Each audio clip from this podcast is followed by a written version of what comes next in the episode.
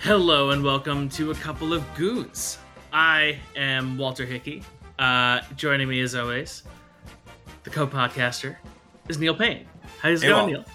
What's kicking? It's good. I'm ready for some playoff action. We've been uh, going through the not the doldrums of the regular season because there have been some open playoff uh, seedings and and uh, positionings that we needed to know about. But we're about to get to the real nitty gritty. No relation to the Flyers mascot, who is we will not be seeing in the playoffs. no, actually, Nitty Gritty is in fact a relation. It is the cousin of Gritty. Yeah, who would nitty gritty be the uh, the mascot of? It's is this like a Scrappy Doo situation? It's definitely a Scrappy Doo situation, but he's just extremely pedantic. Is his main affectation? So, Yeah. Um, actually, Yeah. that type of thing. so uh, yeah, uh, definitely represents somebody. Maybe the concept of hockey analytics. I don't know, but either way. Ooh, we- yeah, maybe, yeah. Yeah. But um, anyway, so it is the uh, it is the good times. Like it has been weird times lately. It has been kind of almost garbage timey. Is that rude to say, or is that accurate to say? Uh, for some teams, and for some uh, other teams, it has definitely not been like. Uh, there were some moments late in the you know the past couple weeks where we saw like the Panthers played their way into the playoffs basically and now the penguins are out for the first time since i want to say 2006 we will we will get neither sidney crosby nor alex ovechkin in the playoffs which is a very uh era ending i don't want to say end of an era because those guys will be back they'll do their thing ovi will probably break gretzky's record and so forth but uh, it does feel significant as a signpost in league history that both of the guys that sort of led the league out of the incident, which shall not be named, uh, are now out of the playoffs. And we've got this new crop of teams. So for that, you know, and there will probably be a lot of recriminations about the Penguins because they were in a position where I think their playoff odds like a month ago were let's actually look at this because this is kind of ridiculous. I mean, they had a 77% chance to make the playoffs a month ago, and ultimately they're not in. So, yeah, there's going to be a lot of talk around uh, that and, and for some other teams that missed the playoffs as well. But It's exciting times for other teams that did make them. It's an extremely exciting time to be a like talk radio host in Pittsburgh. Yeah, no, that's true. You can really fire off all of your like buried deep down takes that you want to. Although I think it's an exciting time to be a talk radio host in New York as well because you got the Rangers and the Islanders and the Devils in the playoffs. Uh, I you know probably for the first time in a while, I would say. Yeah, it's weird that like it does really seem like hockey is currently New York's best sport, and it's not super close. Although, you know, football had a little bit of a renaissance last year, you know, especially before the Jets just completely fell in the tank at the end of the year. Yeah, Uh, so, and, and, you know, baseball, like you, you've got two of the most expensive teams on the planet uh, playing, and somehow the Yankees are not number one among those. Um, so I, I think New York sports might be uh, making a, a comeback bid, but I do think, and there was a uh, what is it first take segment where they asked which New York team. This was like a few months ago. Which New York team was going to be the first to win the sta- uh, to win a championship next? Mm. Uh, and people were throwing out like, "Hey, how about the Knicks? How about the Nets?" You know, this was before the KD trade, I want to say, uh, or how about the Jets and Giants? You know, Jets get Aaron Rodgers, maybe that'll happen. And somebody had the temerity to say, "Hey, the Rangers," which I think is probably the correct answer. And Right. Stephen A. Smith was like, "With all due respect, no one cares about." Hockey and and that went viral for for like a that. hot second, and it was like, okay, Stephen A. First of all, uh, your own network paid a lot of money to carry hockey games. Maybe you should like you know think uh, before you say that type of thing. But I do think the Rangers are the are probably the correct answer. Uh, but I, I'll be curious to see how that plays out for them, which is going to be one of the things we'll unpack in this episode because we've got that New York area head to head with the Devils and Rangers in the first round. it's exciting. It's going to be really exciting. They just got to cross the river a few times to figure this one out. It's It's the Path Train series, not the Subway series. Ooh. The Path Train series. I like that. I'm I'm sure someone has either coined that or will will coin that. See, the week. problem is, is that nobody in New York knows what the Path Train. The only reason I know what the Path Train is is because I lived in Jersey City for like You uh, did. four years. I remember Um, that. Amazing town, good time, and I still got friends over there, so I still take it. But if I say the Path Train to people, they make it sound like I have six heads. Like many do not know that it exists. yeah, you know, it's Port Authority. Uh, you usually associate Port Authority with the world's worst train uh, or uh, bus station in Times Square, uh, but they also have trains as well. Yeah, um, they do. They don't do great things with them, but they do do things with them. like, um, but yeah. So the Path Train series, which I'm sure will be leading the Star Ledger, but not the Daily News, uh, is, Yeah. is coming up. What do you, so? Do you want to kind of go through what our first round looks like? Uh, Yeah, Okay. well, we could we could just unpack uh, maybe the Eastern Conference uh, and then and then move on to the West. So uh, in the East, the, we got the Bruins going up against the Panthers. This one is interesting just in the sense that the Bruins are coming off of this ridiculous season, which we've talked about on the show. They went on to actually set the record and like kind of blow away the old record for most wins in a season. Record for most points in a season. I mean, this is like one of the most dominant teams in sports history, much less hockey history. And the thing about hockey, though, is in the playoffs, the slate gets wiped clean. And yeah, you get home ice advantage throughout if you win the President's Trophy. But we've talked about the curse of the President's Trophy before as well. So I think the Bruins are a little bit on edge thinking about this idea of like, now this there's a ton of pressure. Like you've had this really fun, dominating regular season uh, where you could afford to drop a few games, but you played loose and you won way more than you lost. But now you can't really afford to to let up. Now you you have to power through, and, and it's almost like Stanley Cup or bust after this type of season. But hockey doesn't really work that way. And the Panthers are really. I, I don't know what to make of them. They had that uh, late season surge, which really looked more like the Panthers that we saw last year. And the Panthers last year won the President's Trophy and then lost in a sweep in the second round uh, to further confirm the curse of the President's Trophy. But they were a team that was like way better in the second half than in the first half.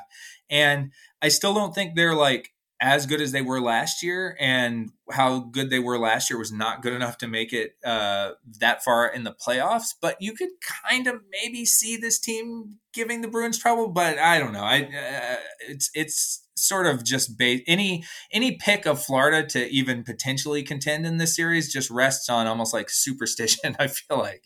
yeah, and listen, as you and I, you know, we've both devoted our careers to the analysis, the sobriety analysis of I thought you were going to say to the dark arts, but okay. Well, but no, I was just gonna say like analytics. Like we we care in what matters, we care in that kind of stuff. And I think that you and I both agree that curses are definitely real and Yes. that they absolutely exist, and that there's that uh, are, are, are any stats that we possess to to counter them is is merely uh, uh, cold comfort in the night in light of the uh, incomparable power of the supernatural that as it affects sports and life and the rest of it. No, Yeah, well, when you do lose, and I should say, you know, I did a thing at uh, my Substack about the uh, curse of the President's Trophy, and sort of looking at like, i- is it really that much of a curse, or is it just sort of like in hockey stuff happens?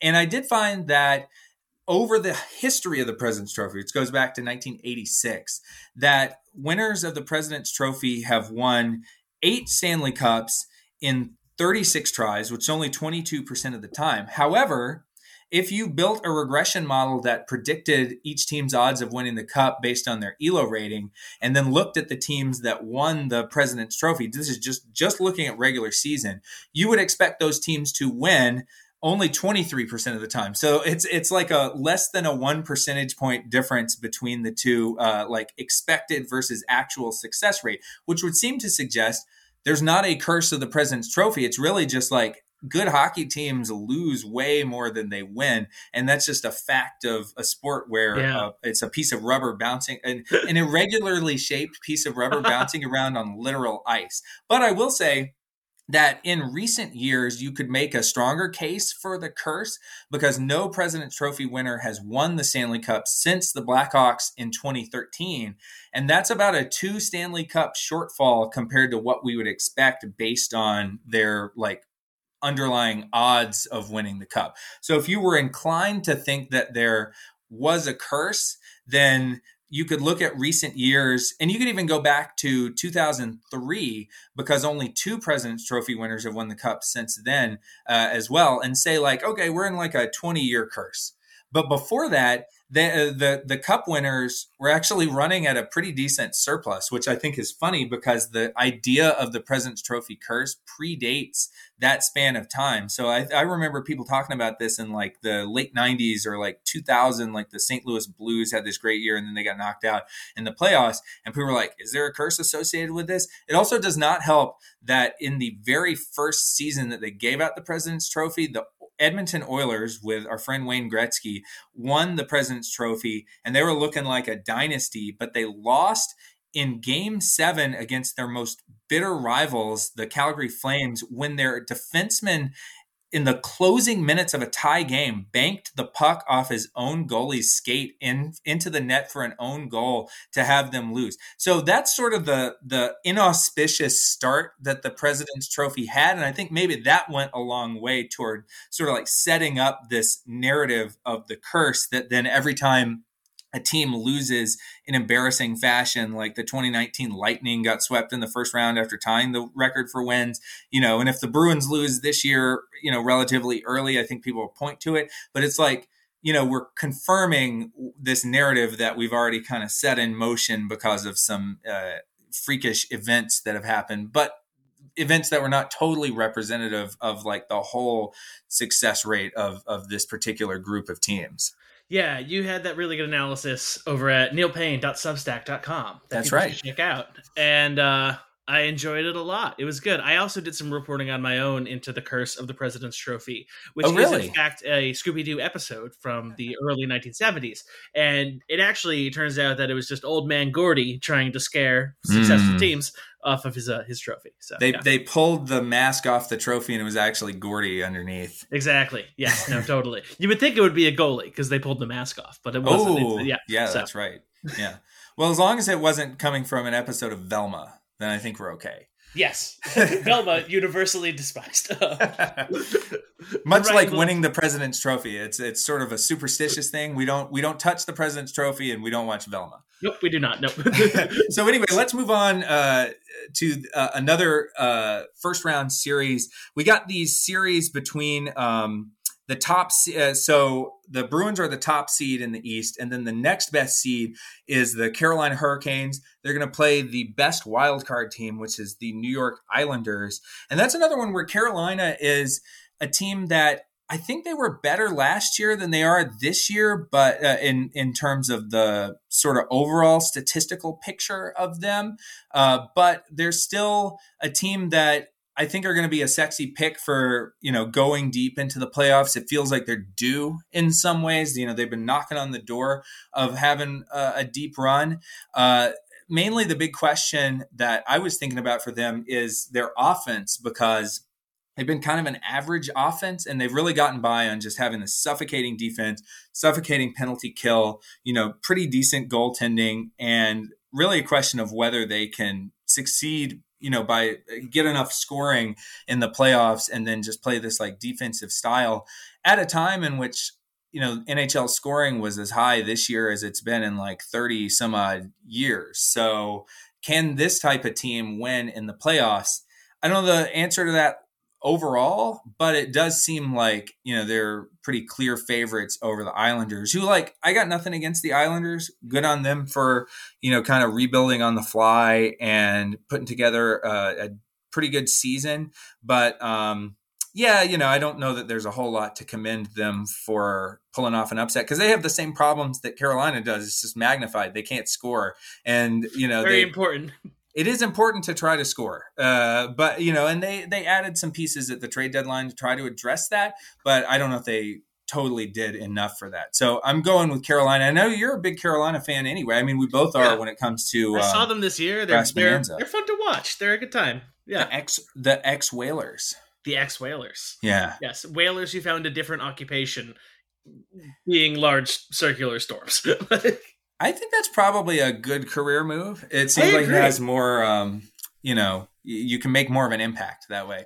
yeah. Uh, yeah, I agree. so anyway, uh, just running down the list again, we got to talk about the you know the Path Train series, the Devils and the Rangers. I mean, this feels like it's going to be the best series of the first round, um, certainly in the Eastern Conference. Um, and I don't know who should be favored because there's Yeah. a lot of arguments you could make. Like the Devils had a better goal differential uh, on the season, and they were actually, I think they were third in goal differential overall in the league, which is like really impressive. Super young team, really exciting, you know, explosive type of team.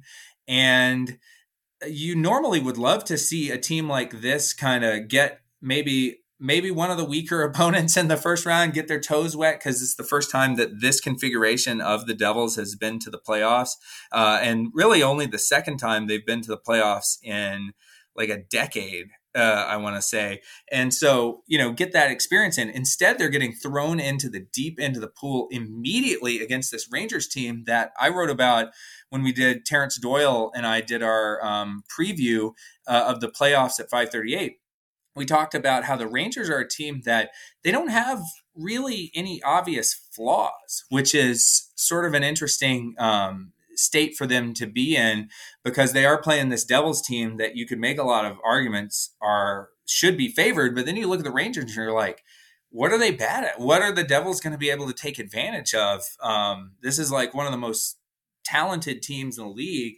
uh, if you look at who they have on their roster and the stats just back up they're like a really all around great team. So i don't know who i'm going for in this i mean if you wanted to go home ice you, you'd lean devils in that and i don't know what the what the betting i bet- i would imagine the betting markets are pro rangers and i kind of feel You've that. also, you've also, I think that you wrote about this particularly in the in the piece of 538, where you're just like, you know, like there's a big difference between what some of the gambling sites think about this matchup and what you think about, and what like the 538 models think about this matchup that you have kind of underestimated compared to them, or they have overestimated compared to you, the chances of the of the Devils. Yeah, and you know what? As I'm looking up, uh, I just went to FanDuel and looked at the series odds, and they have the Devils favored. Um, and some, uh, you know, some of that is probably due to the home ice advantage. But uh, yeah, I think they're just sort of looking at the firepower on that team and uh, thinking that it's going to be tough for the Rangers to kind of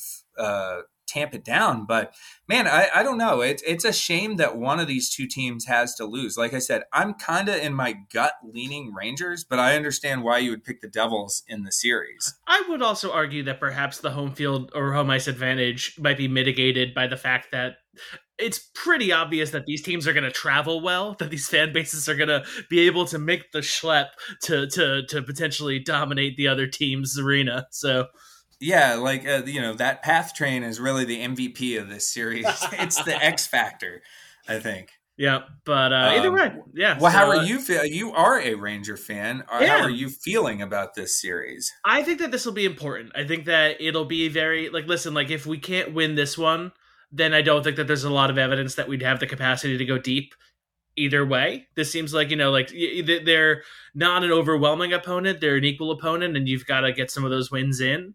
Um so I think that like I don't know, I think that it'll be instructive. I think that I hope it's like close. I hope it's I hope obviously that we come out ahead.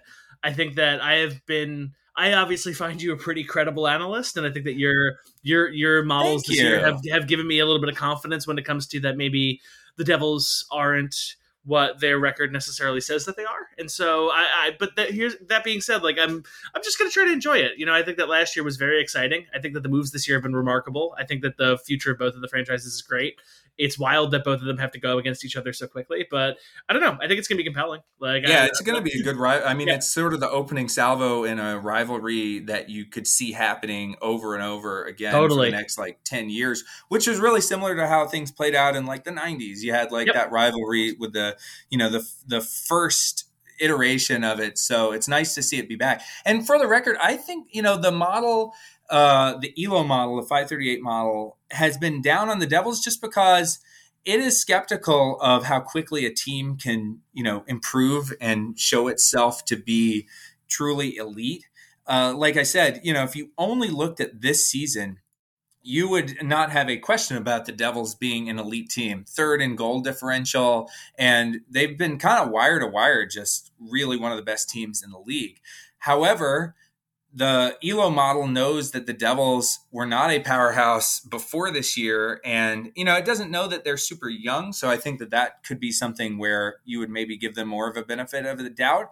But I do think it's this you know conundrum between like how much uh, do you give weight to the prior perception of a team versus the uh, what you've seen from them, even over the course of a whole season, because hockey is just super random, uh, you know, and so uh, it takes a lot of games to prove that you're really have have changed and that you're better than than you were. I think the Devils have done that, so that's why I'm sort of like uh, I'm really on the fence about this matchup. So I think uh, it's it's probably going to be the best matchup uh, of the first round. Now the other candidate for that, uh, just to transition to the next series, is we get the Leafs and the Lightning again. And this is why people have criticized the division based playoff seeding system in uh, the NHL is like because of the way that the divisions are so important to setting up the first round of the playoffs. And because of the nature of these two teams, and then being in that same division with Boston, you're just going to end up with Toronto and Tampa Bay being on this collision course. It feels like every year, uh, and and certainly they played um, last year, and you know, they didn't play the year before, but I think you know, they were maybe there was some situation where we're thinking that they might have. Like it feels like they played like every year in a row, but certainly they played last year. They played seven games, and you know because it was a first round series that went seven games, the Leafs did lose. Um, and so now, you know, the Leafs, man, if they can't get it done in this series, the psychic because, damage done to Canada will be unfathomable. I know, I know, and you know, this is this is we've been saying this like it's their chance, it's their time. This is you know they better take advantage of this, but really, really, really, they better take advantage of this one because Tampa is at least during the regular season. You know, we don't know what they're gonna uh, if they're gonna just you know they've been sandbagging it and coasting and load managing, I guess what we call it now, uh, for the playoffs.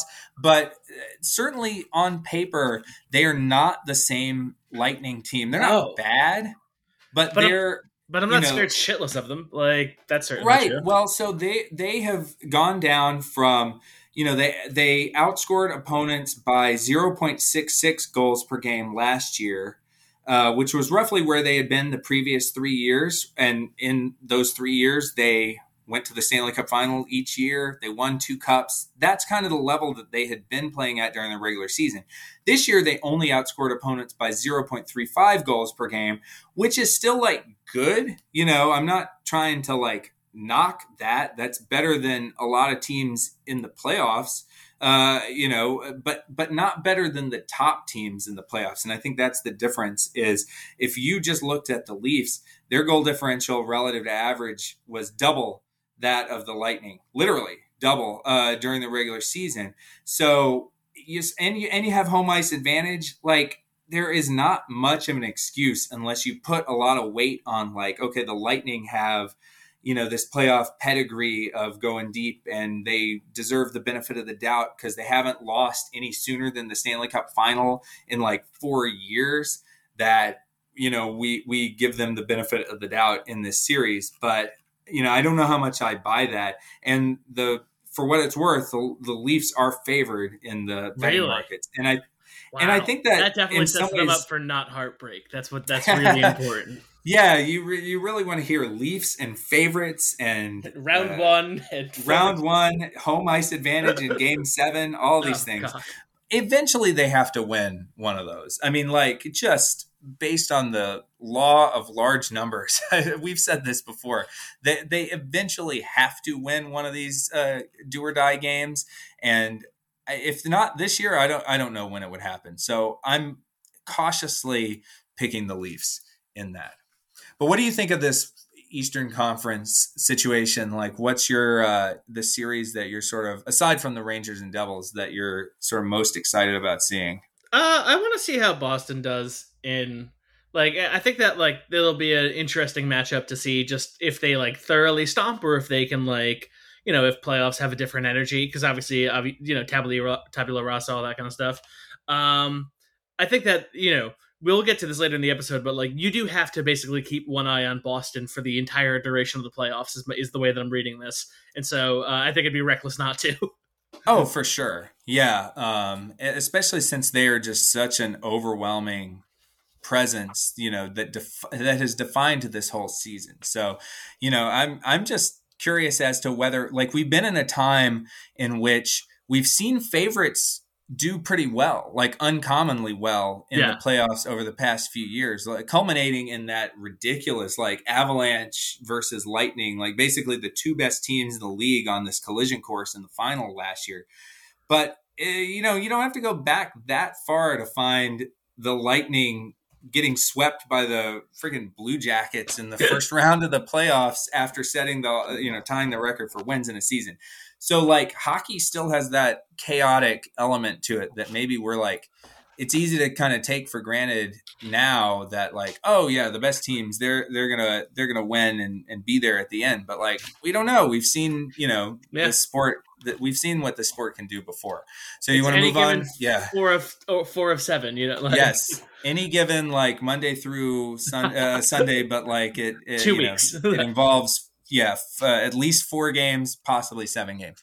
Uh, so let's let's move on to the Western Conference, which I think is a lot more like uncertain. Uh, mm-hmm. Uh, unless we just think the Bruins are going to succumb to a curse, uh, then you know you do have to look at the West and and think that it is a lot more just un- uh, uncertain is the great word for it. So first of all, we're looking at the Golden Knights who are just like a very weird number one seed in a conference. Uh, if you look at the rest of their stats, they they don't scream number one seed to you, but they have 111 points, and uh, Edmonton has 109.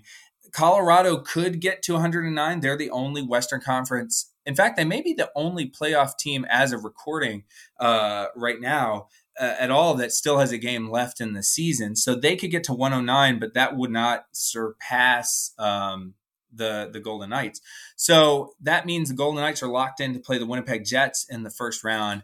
And uh, the Jets, you know, they did not have the season that uh, would would scream to you Stanley Cup contender. They're another one of those like Islander esque uh, type of teams that like doesn't have a great offense good defensive team, but they only had 95 points, and uh, that that was the third lowest among any team in the playoff field, behind only or ahead of only Florida and the Islanders.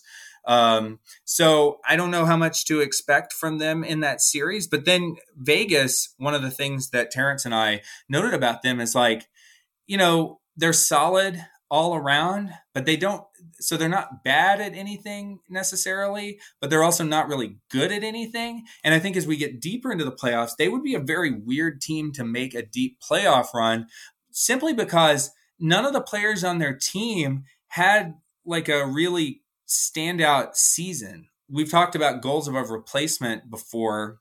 And generally, like the best player on a really good team would have like 20 goals above replacement but you don't often see a Stanley Cup contender where the best player had fewer than 15, which is what the uh, the Knights are looking at right now.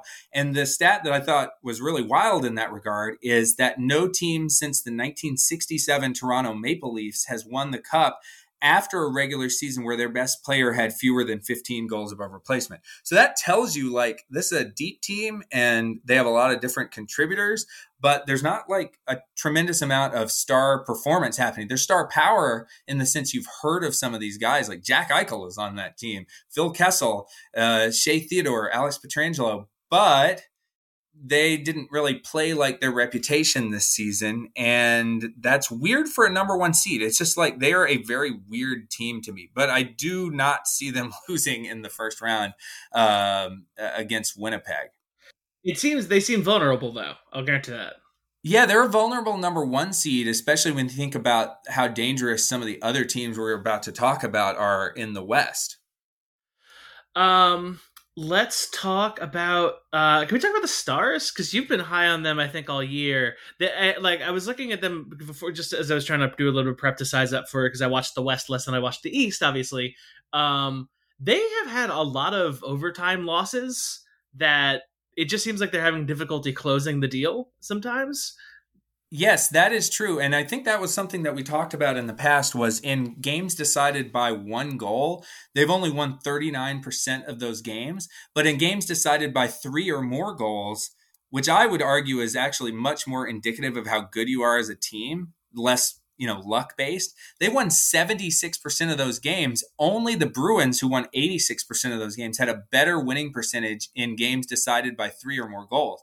That is the premise of the stars as being like a sneaky dangerous team uh-huh. in the in the playoffs. Now we don't know if they're going to be the number two seed because again the avalanche have a game left and they could uh, they even if so they're ahead on regulation or overtime wins relative to the stars. So even if they lose in overtime in their final game of the season they could piggyback the stars to be the number one uh, team in the central and therefore the number two seed in the west. This is getting into like uh, you know uh, that that gif of the lady with like the chalkboard with like all the equations on it and everything. But uh, let's assume you know we can mentally issue a correction to the listeners if this ends up not being true and the Avalanche become the the team in the that top slot in the Central. But let's say, for the sake of argument, at the time of recording on Friday afternoon, the Stars are the top seed in the Central, so they would play the uh, the Kraken, who would be the top wild card team,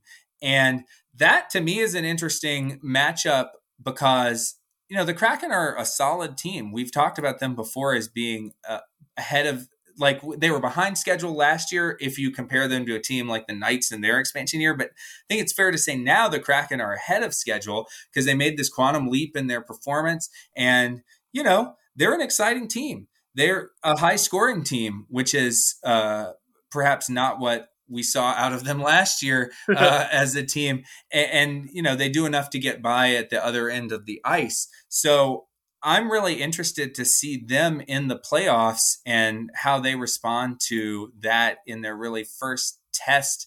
Uh, and especially since when Vegas came out and they were really good in their early years, they were a really good home team. But uh-huh. Seattle uh-huh. has been pro- they have to be the worst home team of any playoff team. Uh, uh yes, they are. In fact, I'm looking at it right now. They won only 48.8% of their games at home, but they won 63.4% of their games on the road, which you're actually going to play a kind of road like atmosphere yeah. right away if you're kind of thrown in as the lower seed in the first round of the playoffs.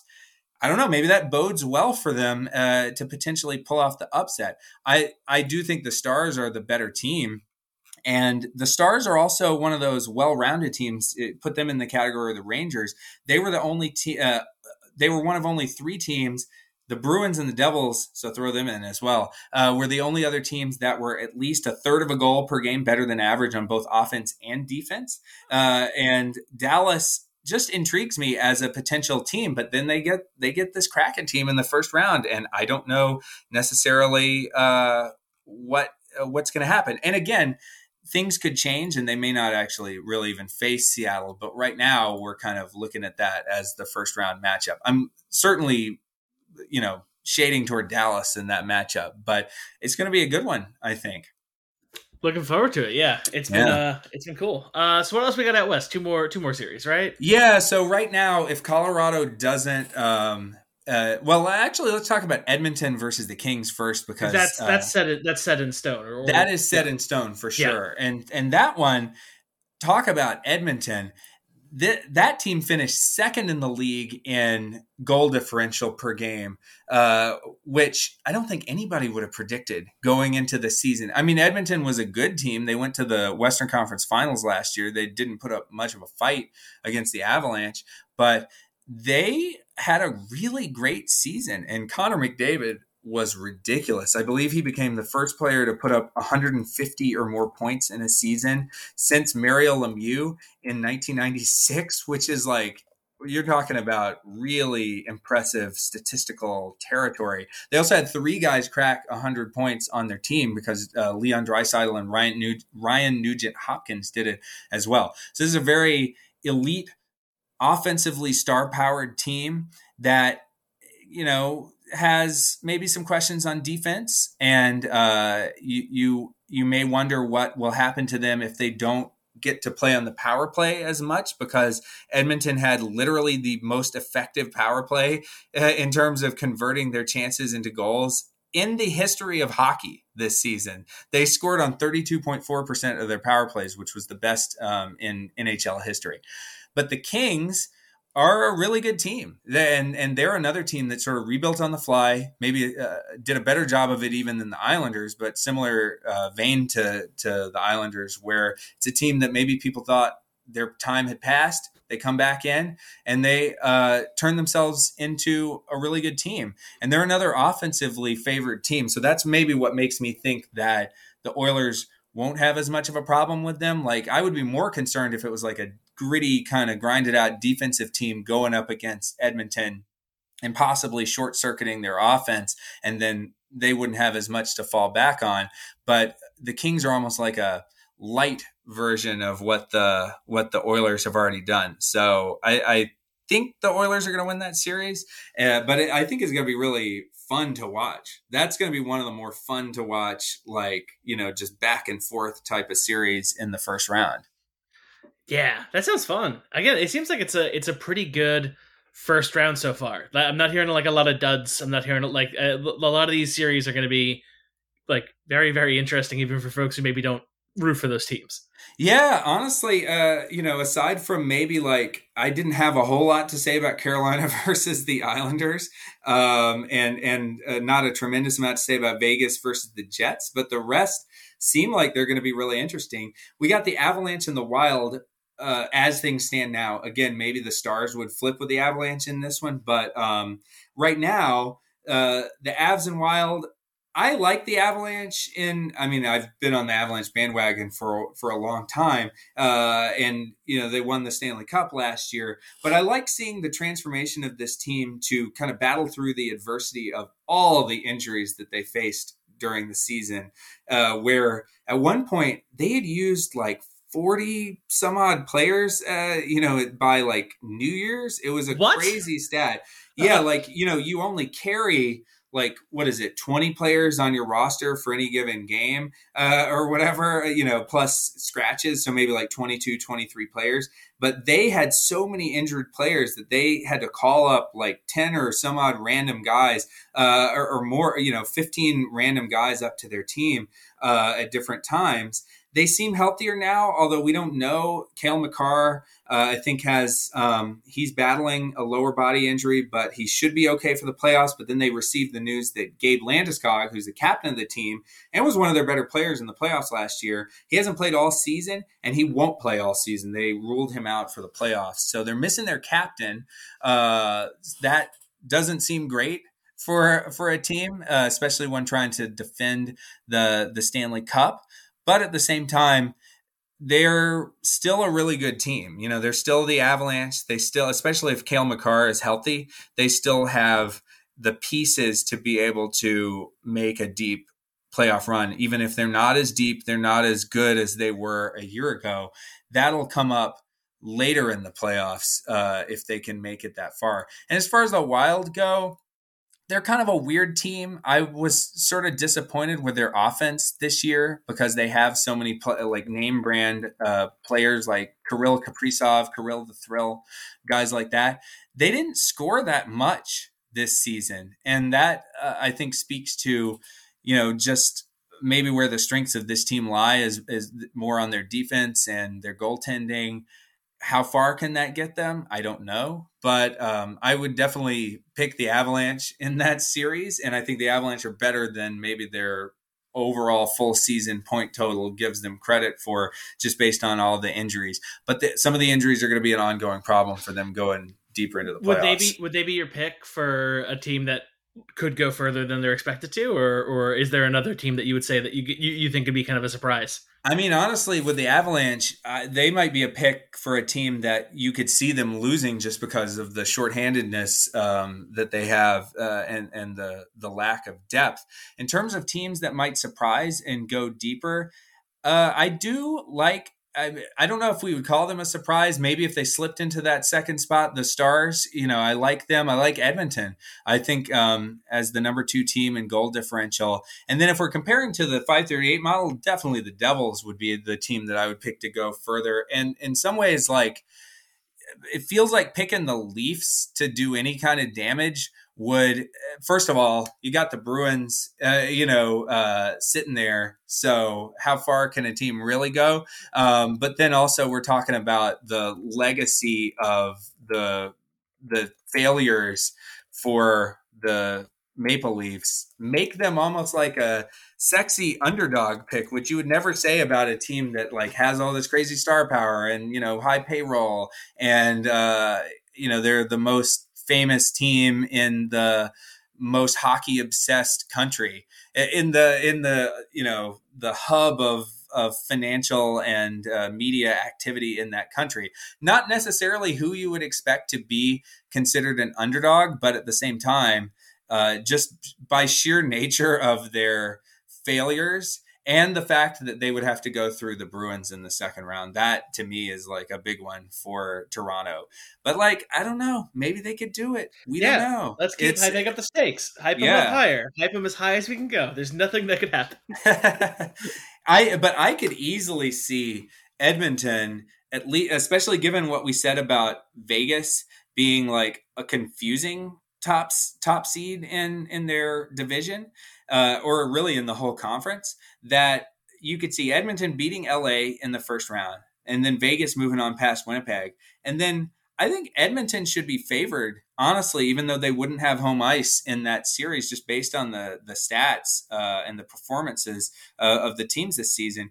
You could see Edmonton being favored in that, and then winning that, and then who knows? Like Colorado, we said banged up.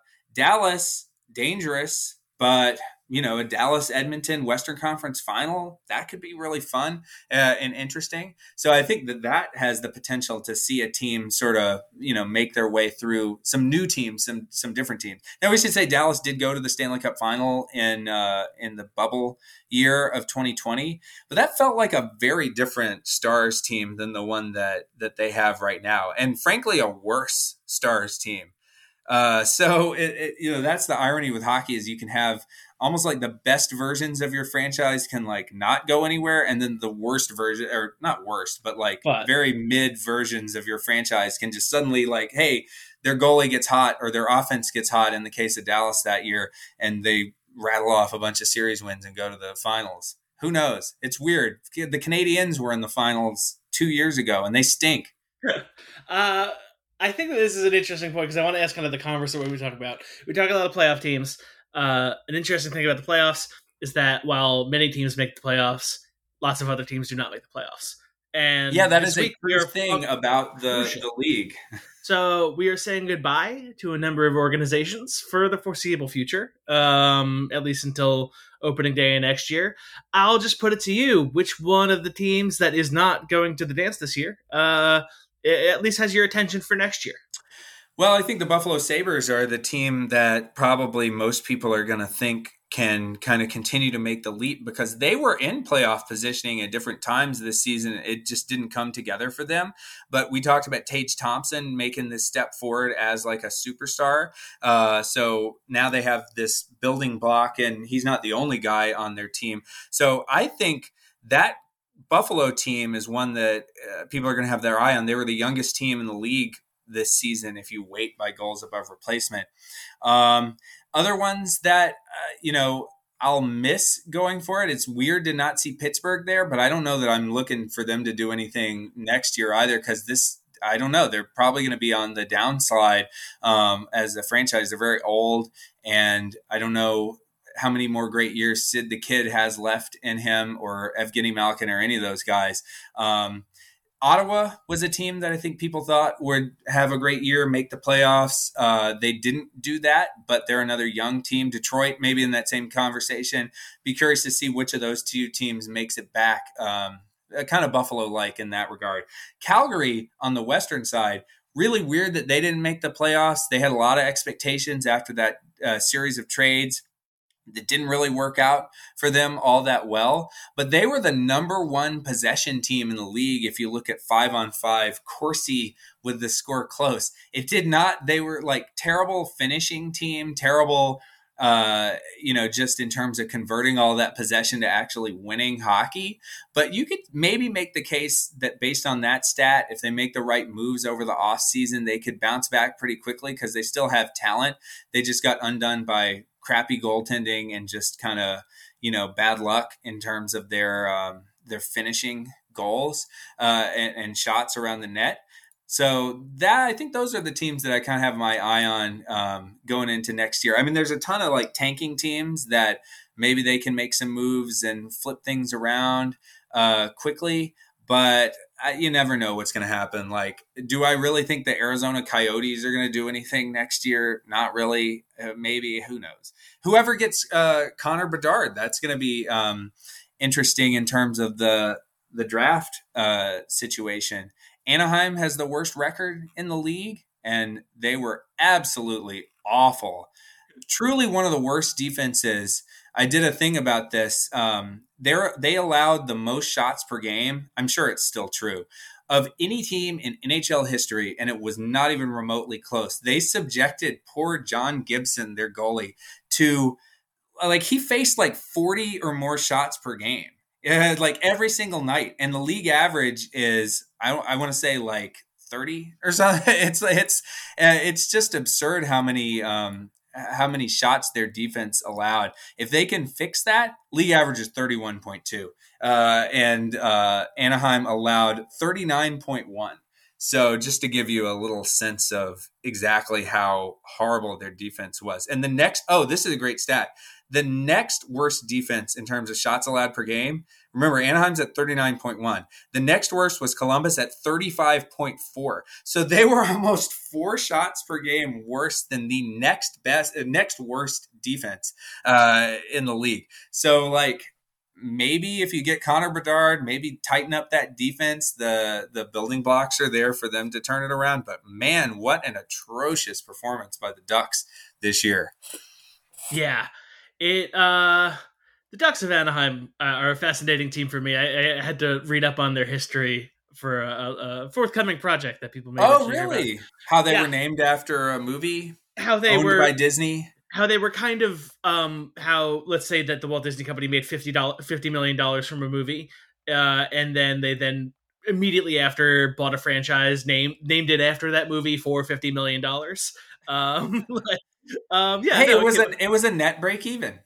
Um, yeah, I mean, it kind of was, and well, honestly, the home video rental market was bananas for the movie in question. I, there will be there will be an announcement sooner rather than later that, gets into how people can hear more about this exciting story. Nice, but, um, but uh, yeah, no, I mean they're a wild organization that exists just as like kind of a, a direct effect of like, you know, eyeballs and merch. How do we get more eyeballs and merch? like we need the eyeballs, but we also need the merch. Because the eyeballs are the ones who pick out the merch. like, um, but yeah, that so, was all Michael Eisner. I mean, you know, you can you can point to uh, disasters that happened for him in Orange County. Perhaps uh, Disney's California Adventure comes to mind, but at the same time, I liked the Mighty Ducks. They had cool yeah. uniforms.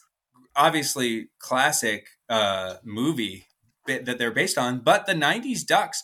We should do deep dives at some point during the off season, well, like we always say we will. You know, it's just bad news bears on ice, right? Bad News Bears is a great movie. I regret nothing about what I said.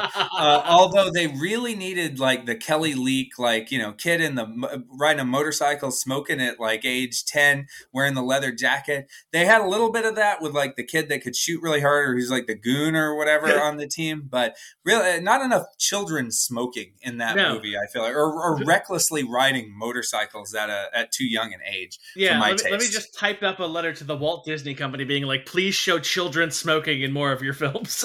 yeah, I don't think that's going to fly nowadays, especially uh, with with their decision making. But um, yeah, I was going to say we should do a deep dive on. I think the '90s Anaheim Mighty Ducks were like one of the sneaky, iconic hockey teams in history that never won jack shit uh, because they had Teemu Selanne, they had Paul Kariya, they had the wonderfully named Guy Hebert, which if you did not know he was French, you might have called him Guy Hebert. Uh, but that team had a lot of uh, charm to it, and I think as as a '90s child that was just getting into hockey, knew about the movies, of course, loved the movies, and was just thinking like, okay, well, automatically this team named after the uh, the team from the movie is going to be awesome, right? And it's like Eh, not so much. I mean, they were they were like good but not great. They couldn't get over the hump, uh, and really, it was only until probably they were ten years of existence in the league that they went to the Stanley Cup final, and they didn't really have a lot of the same players that they had at the very beginning. But they still did have Paul Kariya, and he rallied back from a arguably dirty hit uh, by Scott Stevens, concussion, came back, scored a game, scored a game winning goal against the Devils in the finals that was a classic finals, went seven games, and uh, unfortunately the Ducks came up short. But they would get their one uh, a couple of years later. Unfortunately, after renaming themselves just like the Anaheim Ducks, and they dropped yeah. the classic jerseys, they dropped the mighty. That's lame. I don't like I that. It must have been like a licensing thing. I also think it's stupid because why would you call yourselves Ducks if you were not the mighty? Like the whole point of the, the team is that the team's name is stupid. Like right, but you lean into that. Anyway, um, so that's what I got. Uh, that's that's uh that, that's the playoff picture, everybody. That's that's all we got. That's that's that, uh, those are our playoff takes. But I'm excited. Like you said, I think the big one of the big takeaways is there aren't that many dud matchups in this first round, and really speaks to how deep the field of teams are that could potentially win the cup. And yes, the elf uh, the elephant in the room is the Boston Bruins and they're whatever. What does the 538 model have? A 37 percent chance to win the cup. That Ridiculous. is that is excessive. I'm just yeah. going to say that out, out, loud. That is an yeah. excessive percentage. I'm not saying it's not justified based on how they played, and and certainly they're they're favorites in in Vegas, and you know, kind of one of the Time more heavy. It, 51 minutes, 48 seconds. You called it as excessive. All right, we'll we'll, yeah. we'll be back in a few weeks. That is true. So we'll see how that plays out because yeah they do i mean even in vegas like they're plus 370 to win the stanley cup the next best team is colorado at plus 700 so this is not just you know the stat models that say it's like they're heavy favorites there's no getting around that but um you know we'll we'll get a nice little experiment in how reliable a heavy favorite in the sport of hockey can actually be there you go. All right, Neil, you can be found at your Substack, neilpaine.substack.com. Uh, yes. 538 obviously can be found at www.github.com slash neilpaine538.com, which Correct. will forward to the, the promos. And I'm Walter, and I can be found on the internet. Goodbye.